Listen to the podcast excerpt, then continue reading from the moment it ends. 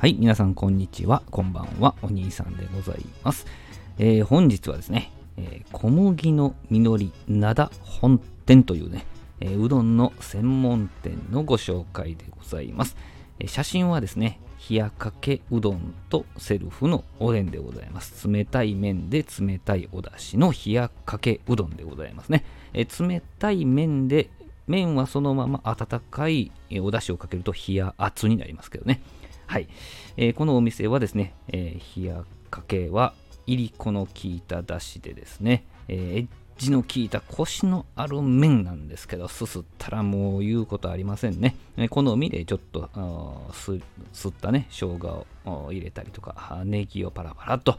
したりするんですけどもね、これがまた好きなんですよね、私ね。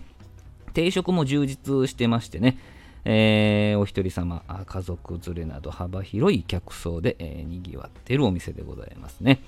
えー先ほど冷やかけ、えー冷たい麺に冷たいお出汁でいりこが効いたと言ってた言ったんですけど、えー温かいうどんのお出汁はですね、かつおの風味強く感じますので、おそらく使い分けてると想像できますね。えーかけうどん、ね、かけ卵とじ、ね、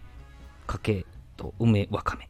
えーかけ肉、これも肉うどんやなって感じですね。えーかけ天、これも天ぷらうどんですよ、これね。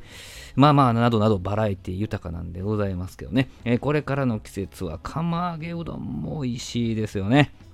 うん、って言うてると、特に本当釜揚げうどんを食べたくなってきましたね。え前も話しましたけど、釜揚げうどんと湯だめうどんは違いますよっていう話しましたね。えー詳しくは、えーその配信聞いてください。はい、えー皆様もね、今週、専門店でうどんをすすってみてはいかがでしょうか寒なってきたしね、えーいう配信でございました。はい、2分ありがとうございました。